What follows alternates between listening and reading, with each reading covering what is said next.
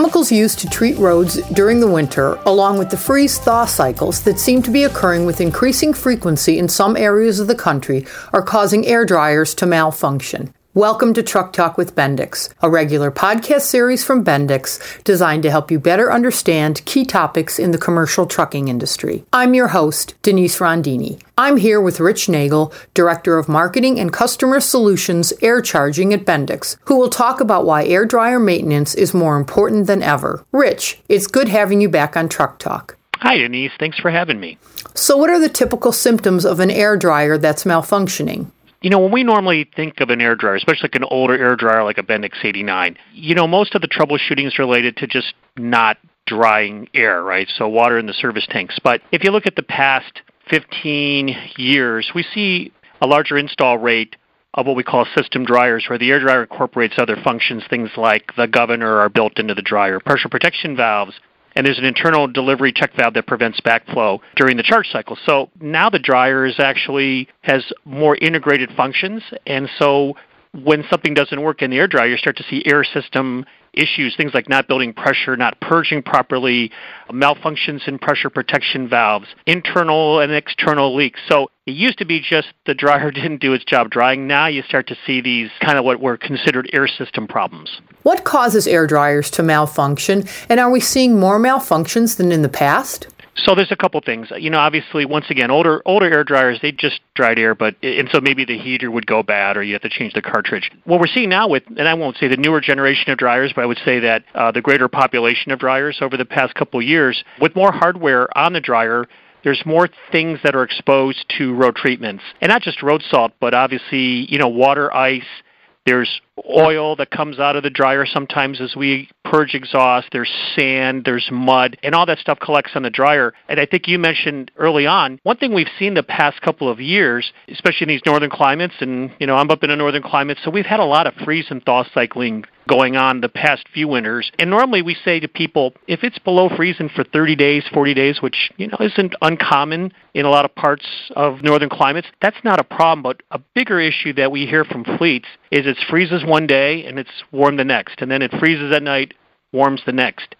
And that causes a lot of corrosion and a lot of cycling issues that occur with the dryer just because the water's freezing, thawing, that causes expansion issues. And the other thing that we're seeing is newer road treatments, and that's causing corrosion issues that we didn't see before. And when we talk to fleets, it's not just on the dryers, they, they experience it on wiring, they experience it on a lot of undercarriage components, but things like road bead salt which are increasingly being used by municipalities, that stuff's pretty harsh on metals, much much more than you would think. And so we're seeing just really a combination of issues, probably made worse by the changes in weather that we're seeing. What's the best way to troubleshoot an air dryer that's malfunctioned? If you have an integrated system type dryer like we're, we're talking about, where pressure protection valves and delivery check valves are in the dryer, you know, there are a lot of things happening during the charge and purge cycles. And obviously, the first thing we're looking for is is the system building pressure? And that can be two things. It could be we're not building pressure at all. It could be very slow to build pressure. So the first thing we tell fleets to do is just simple leak testing. You take soapy water, look around the interfaces of where the governor is to the dryer if it's mounted on the on the dryer. You look at the uh, around the base of the purge valve where it seats inside the dryer. Are you seeing any leaks in there? Some things are harder to troubleshoot. Things like pressure protection valves, depending on how they fail, open or closed. It can be more difficult to troubleshoot. And sometimes we tell folks, sometimes it is just easier to change out the dryer if you need to put a reman version in, you know, to be more economical down the road. That's an option. But, you know, sometimes if it's not apparent, it's just easier to replace. Rich, do you have any suggested maintenance tips you can share with our listeners that will help them keep air dryers in top operating condition? Some of our large fleets who are uh, very experienced at uh, preventative maintenance, they actually will go through a, a, service interval where they'll replace things like purge valves, delivery check valves, heaters, and, and things like that beyond just the air dryer cartridge. And in some cases, they'll buy a complete kit with the thought being that once the truck is out of service, and it's in a service bay and there's a technician under it, it's cost effective to make those changes and upgrades rather than waiting for the truck to go out of service. The other thing that um, increasingly we are recommending is to look for corrosion issues. And what will happen sometimes, the paint will peel off, let's say on the dryer, and we'll start to see some pitting and corrosion on the body of the dryer. So you have to be aware of that.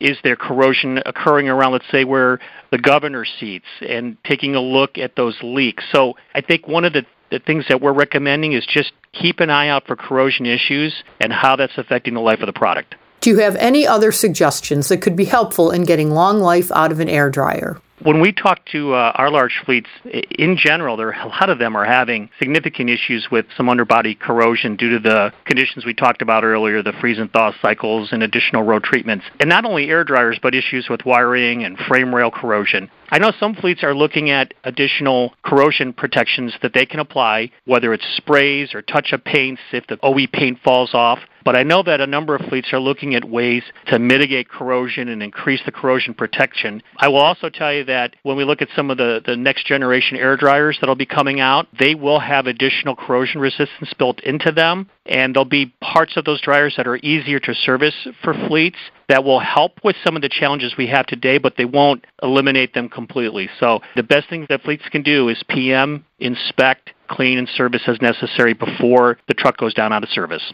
I've been speaking with Rich Nagel, Director of Marketing and Customer Solutions Air Charging at Bendix. Rich, thanks for explaining why air dryers are malfunctioning and for providing troubleshooting tips. Thanks again, Denise. Subscribe to this podcast on Apple Podcasts, Stitcher, or Google Play and discover how Bendix Solutions can help you improve performance, increase safety, and lower your total cost of ownership. You can also log on to knowledge-dock.com.